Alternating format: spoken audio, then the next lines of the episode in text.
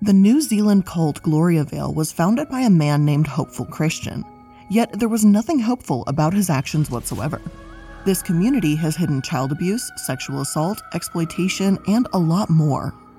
Some argue that they're one big happy family and deserve to be left alone.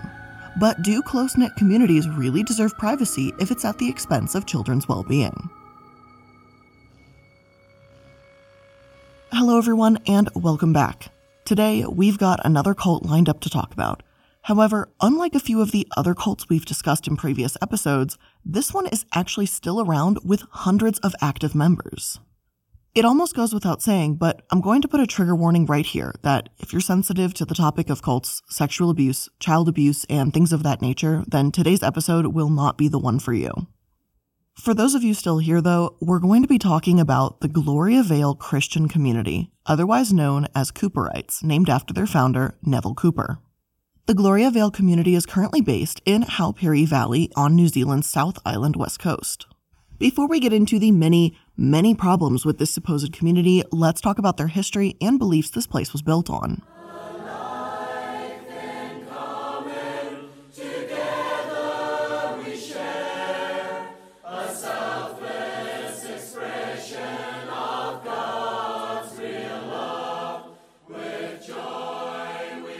Neville Cooper actually named himself Hopeful Christian after he moved from Australia to New Zealand in 1967. By 1969, he set up the Gloriavale community named after his first wife, Gloria. And that's where the story starts in most of my sources, because naturally, this is where the controversy begins. The most information that I could really unearth about his past was that Neville Cooper was a traveling preacher before he settled down. There is one little bit of information on Gloriavale's own website where it reads the following. In 1967, the Queensland newspapers proclaimed a miracle had happened when a light plane crashed with four people on board and everyone survived. The plane was piloted by the founder of the Gloriavale Christian community while he was returning from mission work in North Queensland. It seems that this 1967 event may have given Cooper the idea that he was chosen for a higher calling. This may have been the catalyst for Gloriavale and for his justification for his later horrific actions. As an aside here, I'm going to call Cooper hopeful Christian as little as possible. As we'll see later, his acts do not bring nor inspire hope, so if you do hear him called hopeful Christian, it's a quote, and I'll be referring to him as Cooper. Moving on. After traveling as a preacher, Cooper fell out of favor with mainstream teachings. He leaned towards a more fundamental approach. Fundamentalism, if you aren't aware, means having a very strict, literal interpretation of things. For example, women had to cover their heads, show no flesh, submit to their husbands, and have as many children as possible. According to Lilia Tarawa, the granddaughter of Cooper, we were taught to sacrifice one's self will and serve the church was the only way to salvation. There was a godly order established in the church. The highest power was God and then church leaders. Husbands were to submit to the church, and wives must submit to their husbands.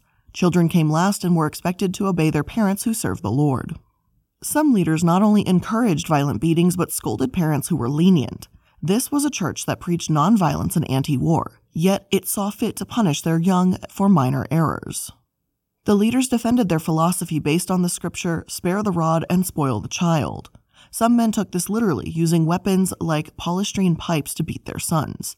Certain other members rebelled against the impositions and refused to treat their children badly, and I witnessed loving relationships between many parents and their children. A wife would, in strict confidence, show me her young children who had horrific marks on their legs, bottoms, and backs where her husband had beaten them. The womb of an ungodly woman was taught to be the most dangerous place in the world. Women were considered subordinate, and children's views mattered the least. On one occasion, when Lilia received a school report that praised her leadership qualities, her grandfather read it aloud and mocked her, saying that he didn't want bossy women like her at Gloriavale. Some former members say that sex was talked about at every meal, and the cult was, quote, a competition as to who could pump out the most kids. Linda Feary, a single mother of two, was taken in by the community lifestyle and joined Gloriavale in 1975. According to her, cult members even partake in incest. Daughters were expected to bathe with their fathers, children were encouraged to watch their parents sleep together, and women weren't permitted to refuse their husbands' demands for sex. Cooper's own actions were especially disturbing. Not only would he teach young girls to pleasure themselves in his bed, but he'd physically handle brides on their wedding night. Feary's own son ran away from Gloriavale, but eventually returned. It wasn't until his own escape until 1983 that he completely cut all ties with her. Miss Feary claimed that leaders had filled his mind with negative thoughts about his mother. Years later, she learned that her son had been gang raped by several men at the age of 13. Looking back, Miss Feary, now 79 and living on the North Island, said joining the commune was a stupid mistake that destroyed her family. Despite these beliefs, the community grew. In the 1980s, the group, known as the Cooperites, outgrew the Christchurch premises and moved to farmland in remote Haupiri, 65 kilometers east of Greymouth. One 2017 article states that the closed community has between 550 to 600 members, made up of 55 families with an average of eight children each. The church itself is run by the charity Christian Church Community Trust. In order to be a charitable entity in New Zealand, an organization must benefit a charitable cause. In this case, their cause is supposedly advancing religion and benefiting the community. It's important to recognize that, like with plenty of cults, they didn't start out with nothing. The people, or leaders at least, are living large. They have $10 million worth of farmland and twice as much value in buildings, vehicles, and equipment. All Gloriavale members live and work at the property for the community, and any income received is eventually donated to the trust. This isn't just a cult, but a moneymaker for those in charge. Weekly living expenses are calculated at just under $40 per person. No wonder it's been so difficult for many to leave. For some, like Lilia, it's like they've all they've ever known. And from the sound of it from this article, the church and Gloriavale can become their entire lives. It's their job. They live there, and those are their friends. It's how they get their necessities. They're dependent on this cult. And I think that's something to realize, something that's important to notate as we, for the most part, are people looking in. At least I'm someone who is looking in. Because from the outside, from my perspective, I know I've wondered countless times when researching these things, and my team's been researching these things, it's why don't these people just leave? Why don't they just go? And I think it's really important to recognize the power dynamic that's at play within them here and see how reliant these people are on the cult for day to day life. This isn't as simple as just, oh, honey, I'm going to the cult Monday to Friday and then I'll be home on the weekends. It involves and absorbs your entire way of life. Anyway, though, for a while, Gloriavale and Cooper seemed to fly under the radar and not much was known about them, or at least not much was reported. However, in the mid 1990s, that's when things started to change. Now, this is going to become the part of the episode where things are going to start going downhill. So I'm going to place the sponsor here. This is your last warning that things are about to get really, really terrible because after the sponsor break, that's it. I've warned you. So here's the sponsors, and if you're back after this break, buckle up. Ah, yes, the holiday season is finally here the celebrations with friends and family, the shopping, the decorations, the going to work all day through it all. It's a busy time right now for a lot of us. But I never have to worry about whether my freezer is stocked because Daily Harvest has my back with delicious, easy to make food that's actually good for me. Daily Harvest delivers delicious harvest bowls, flatbreads, smoothies, and even treats, all built on organic fruits and veggies right to you. And it stays fresh in your freezer until you're ready to eat it. I think many of you know that I am, in fact, a smoothie fiend, and Daily Harvest's smoothies has been able to quench my appetite, and they always are coming out with new flavors and just new things to try. Like just recently, they released the spice pear and cranberry smoothie, and you bet your bottom dollar I will get my hands on that and try it because that sounds so festive, so delicious, and it's a smoothie, so of course. If you also want to try Daily Harvest, make sure you go to dailyharvest.com slash casket to get up to $40 off your first box. That's dailyharvest.com slash casket for up to $40 off your first box. dailyharvest.com slash casket.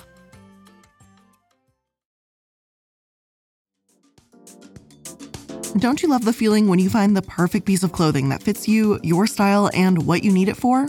Well, that's what it feels like to use Stitch Fix Freestyle. Stitch Fix Freestyle is your trusted style destination where you can shop items curated to your styles, likes, and lifestyle. Whether you're looking for a brand you already love or hoping to try something new, Stitch Fix Freestyle gives you the chance to try over 1,000 brands personalized to your fit and your style.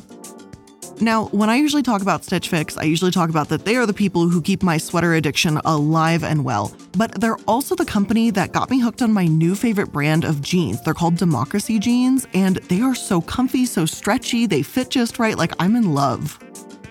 And I would have never even known about the brand, let alone tried them, if not for Stitch Fix, and I'm so grateful that I did. Plus, they make the clothing shopping hunt just a little bit easier because they've got free shipping, returns, and exchanges, and you don't even need a subscription to use it.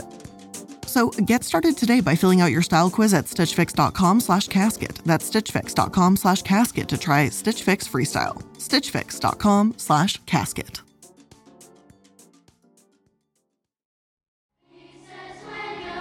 Little slaves in a bizarre cult that shut itself off from the outside world.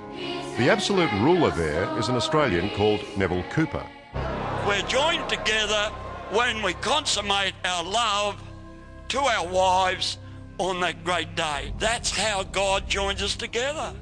Sexual abuse allegations were made against Cooper in the mid 1990s, and in 1994, Melanie Reid worked undercover in the Cooperite community to try to get to the bottom of this.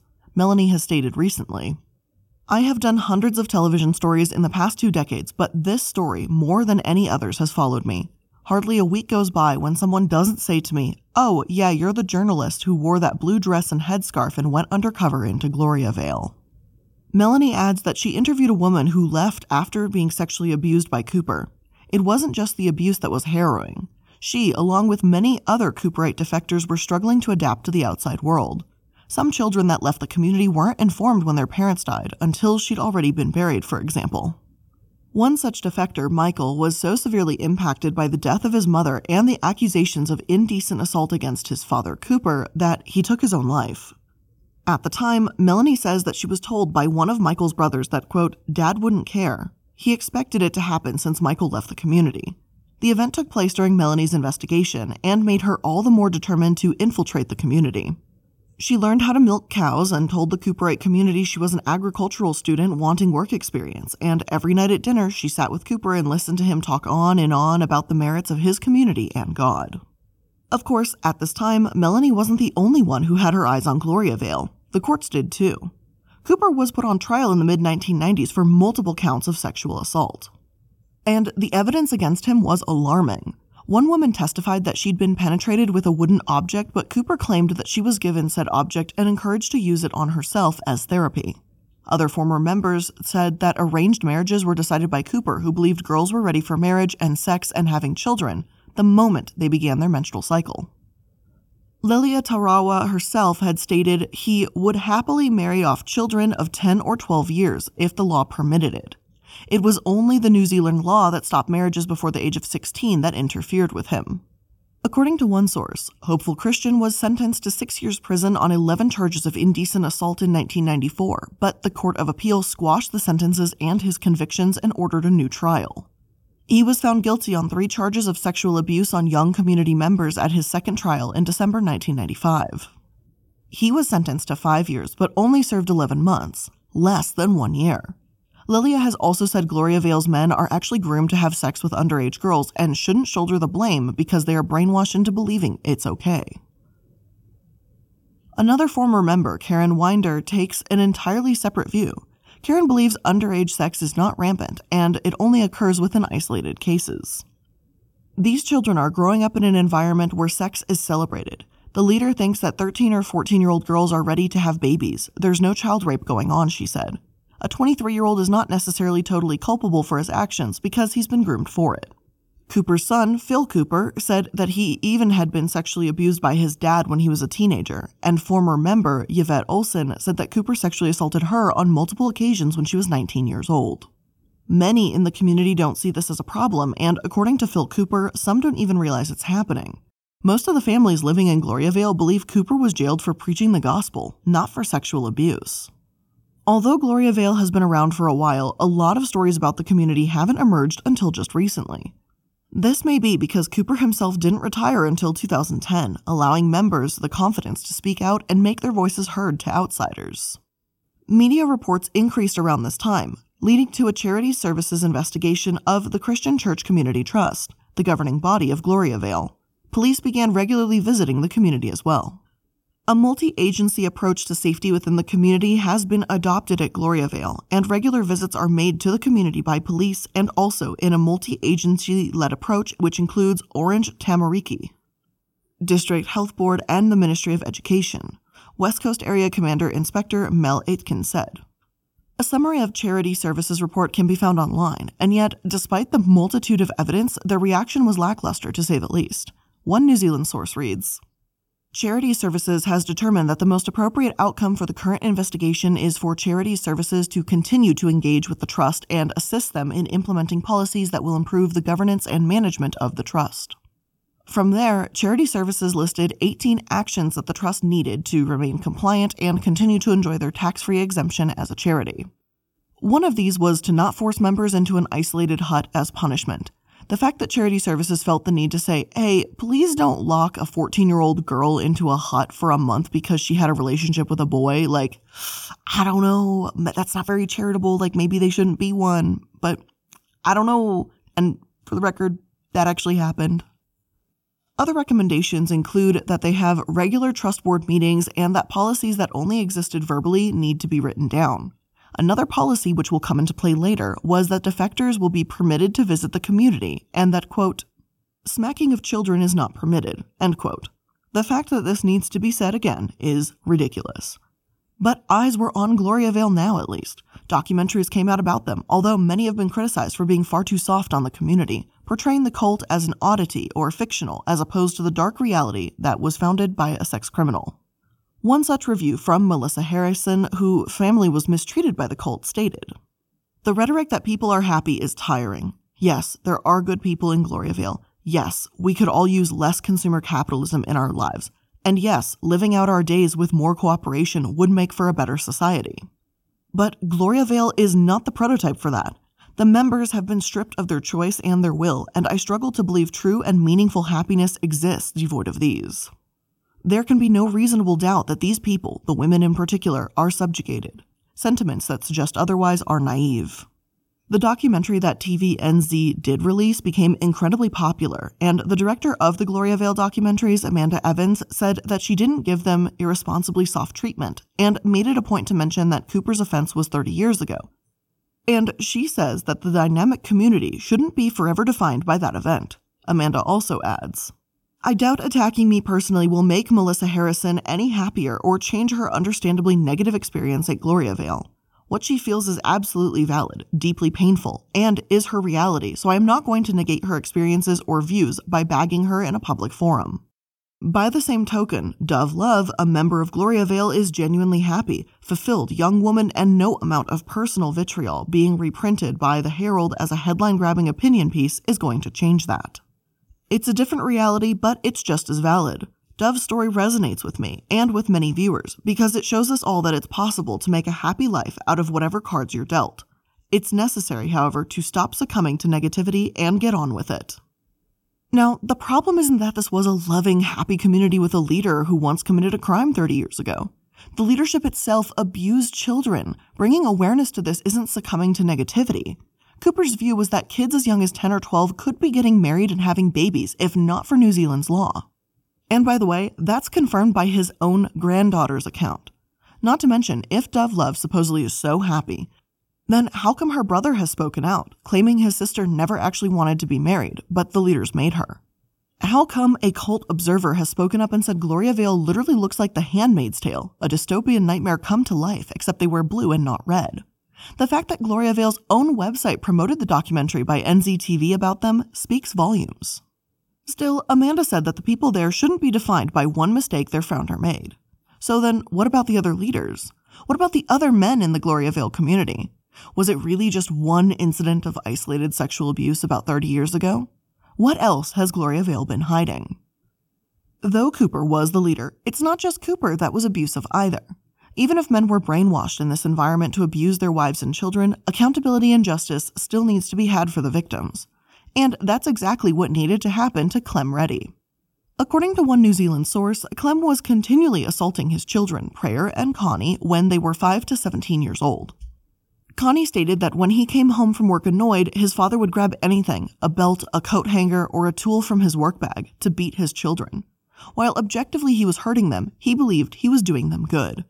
Unfortunately, it gets far worse than beatings, my source adds. Prayer Reddy, who had Down syndrome, died in Gloriavale when she was 14.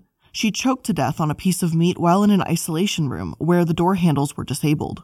She was the youngest of Clem and Sharon Reddy's 13 children. her death was the focus of a Stuff Circuit investigation in 2016. Eight of the children are still inside Gloriavale. I feel the need to point out that one of the 18 conditions of the investigation were no more isolation rooms or huts used for punishment. Prayer should have never been locked away in the first place. The risk of choking with Down syndrome is also slightly larger, as dysphagia, or difficulty swallowing, is far more common of a risk. One source states that research shows as many as 50% of kids with Down syndrome have dysphagia, while one study says that about 57% of children in their study were diagnosed with pharyngeal dysphagia. It's possible Prayer never showed signs of dysphagia before, but personally, I feel that this death is due to negligence and mistreatment more than it was an accident. As for his punishment, in May 2018, Clem Reddy was sentenced to one year's supervision and ordered to pay Connie $1,000 in emotional harm reparation. And by the way, that's one year's supervision, not even jail time, after his daughter had died at his hands. This isn't the only instance of the Reddy family having massive problems with the law, however. John Reddy, one of the older brothers of Connie and Prayer, was fired from his job on the Gloriavale farm in 2017 when he was found with a book that had been left by a former member. Some of these former members are known as night raiders as they sneak into the community at night and leave books and pamphlets that question the leader's teachings, seemingly in the hope that current members will find it, like John. He left the community and got a job at the Rotomanu farm, but his wife believed if she left her children, they would be destined for hell.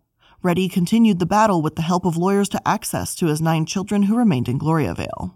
He got a house of his own and had regular visits from his children. He also continued a relationship with his wife, and their 10th baby was born last year. But his wife was still not prepared to leave the community because she believes in the leader's teachings that if both parents leave, them, along with all their children, are doomed and would not be accepted into heaven. It's really amazing how psychologically trapped people are.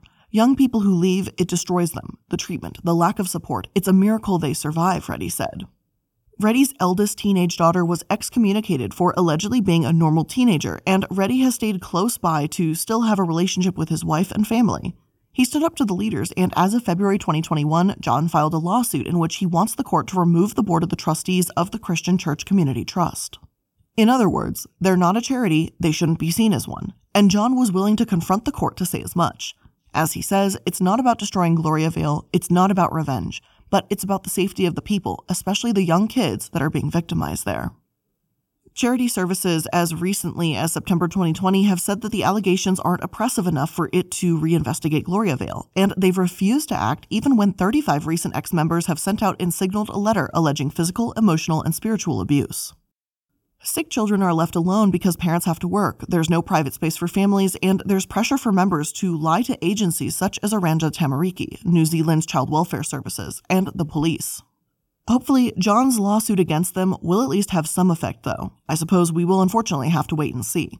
Police are still investigating yet more claims of child sexual abuse, and so the community is undoubtedly feeling some pressure. But here's someone we haven't spoke about in a hot minute. Where's Cooper in all of this? Well, Cooper passed away of a heart attack in mid 2018. Now, personally, I can really identify with David Reddy's reaction to the news because he said this Right now, Hopeful Christian will be standing in front of God and he's giving his account of everything he's done. I would like to say to him, I hope it was worth it. Unfortunately, we are still not done here. Even though it couldn't be more obvious that this place is a horrific abusive cult, we've still got more to discuss. And that's going to be thanks to Mr. Standfast. And don't get him confused with Steadfast because he's someone entirely different that we're also going to mention in just a bit. In March 2019, a Gloriavale teacher named Just Standfast was sentenced to six months community detention for indecently assaulting a nine year old girl by repeatedly kissing her and exposing himself on a bed during a playtime break. In court, he was supported by a Gloriavale leader and served his sentence in a farmhouse owned by Gloriavale. An article about the topic read at sentencing in March, Judge Raoul Neave said prison would be difficult for the man because of his age and physical limitations. Standfast lost one leg above the knee and has no elbow joint in another arm from a serious car accident in his 20s. The judge described the offending as a significant degree of abuse of trust, as both the victim's schoolteacher and a trusted family friend and a person of obvious respect in your community. The victim at the time was age 9 and was a pupil in the school at which you taught, and during 2012, you were her classroom teacher. I'm not going to go into extremely graphic detail here, but to summarize, the nine year old was a favorite student of his, and during a playtime break, he was going to nap. Standfast was sleeping in a room adjacent to the classroom and told the nine year old to wake him. When she went to the room to do so, he kissed her hard, groped her bottom, and exposed himself to her.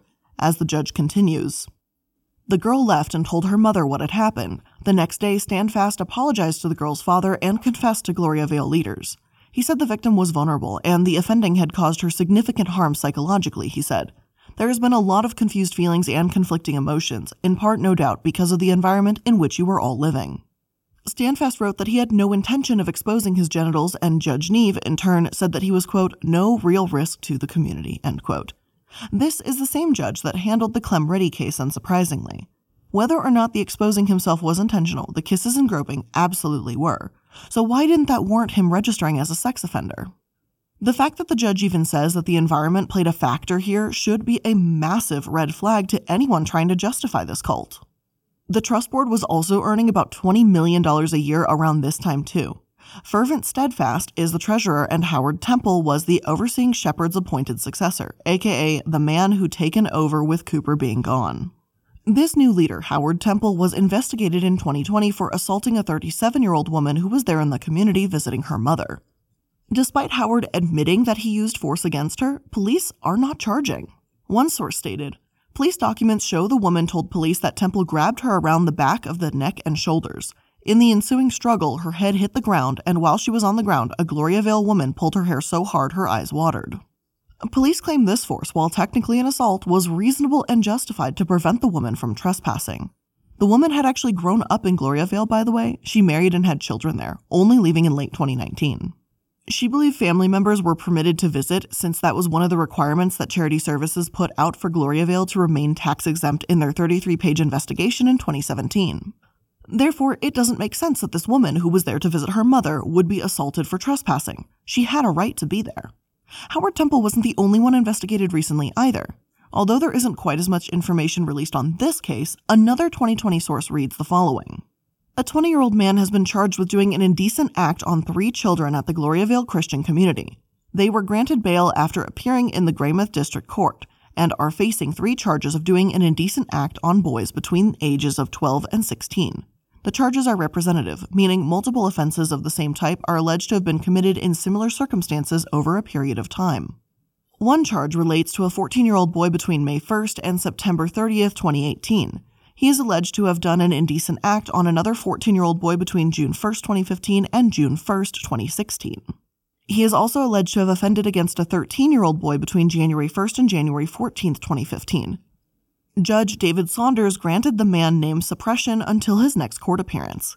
Now, as far as I can tell, inquiries are still in the works and the investigation is continuing. More recent sources still haven't released his name or any details, however. By the time this episode is released, there might be more information out there, but for right now, I haven't found anything.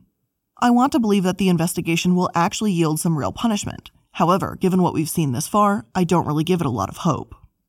Overall, while I obviously have a massive issue with the leadership and child abusers in this community, I agree with John Reddy and others that say bringing these people to justice shouldn't be about revenge, or at least not just revenge, but the hundreds of people and children that are still in danger. Lilia, Cooper's granddaughter, has been incredibly outspoken about her experience, not only writing a book about her experience, but also hosting a TED Talk in 2017. It has over 11 million views as of writing this, and by the way, it is an excellent watch. It, it is absolutely excellent to hear from her. The content is not great. It is obviously disturbing, but it is really, really, really worth a watch.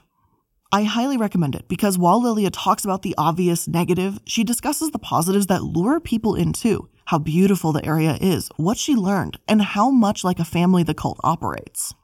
She says that when she was 12, she felt like she could finally fulfill her purpose in life because she had her period, and by 14, she was confident she'd marry a boy named Willing, the son of Fervent, a church leader.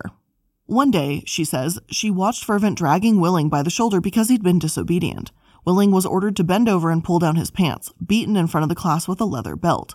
She knew that even though they were taught about love and God, that what she witnessed wasn't love. Jubilant, the class clown, was kicked and beaten by a teacher but the teacher received no dismissal or reprimand. She also talks about her friend Grace, who was held in a room and made to confess that she was evil because she wanted to leave. I highly recommend, again, listening to this if you want to hear about some of the inner workings of Gloriavale for yourself. It will obviously be linked in my sources. Now, Gloriavale still exists to this day, and that's what's got me worried a little more than anything. In 2020, the police stepped in because of allegations of workplace abuse, where Gloriavale members had claimed to be threatened into working 20 hour work shifts. Exploitation is simply the cherry on top of the issues here with Gloriavale. And of course, the workers at Gloriavale aren't there for money, but for housing and food. All money earned goes pooled. Among everything else, Gloriavale didn't abide by the lockdown rules of COVID 19 either, so police took that seriously and followed up with the community, working with them to be sure they followed lockdown restrictions. Apparently, police will ensure that they follow restrictions during a pandemic, but neglect to properly handle the allegations of child abuse. The idea of the judge handling these cases being corrupt and paid off has floated around in my research, and a part of me wants to believe that because I don't want to think that anyone could be this callous and care so little about justice, but I don't really know what was going on in that judge's mind. With all of that being said, though, that's where I'm going to end today's episode. I wish I had better news, and I wish I could say they were shut down and disbanded and, and all sorts of these things, but for right now, it seems the best we can do is spread awareness about this horrible place and hope that the investigations actually go somewhere for once. So, thank you all for tuning in to this episode. Please make sure to like, subscribe, follow whatever platform you're listening to so that you can stay up to date on all the recent episodes. If you want to connect with me outside of these episodes, make sure to go to my Linktree link. It's going to list all of my social media and other projects that I'm involved in. And if you're so inclined or interested in extra episodes, a more private community, hangouts, watching movies together, all that fun stuff, I do have a Patreon with a private Discord server along with many other perks and benefits. So if you want to check that out, again, links are in the description. Thank you so much for making it to today's episode. I appreciate you being here, and I'll see you in the next one. Bye.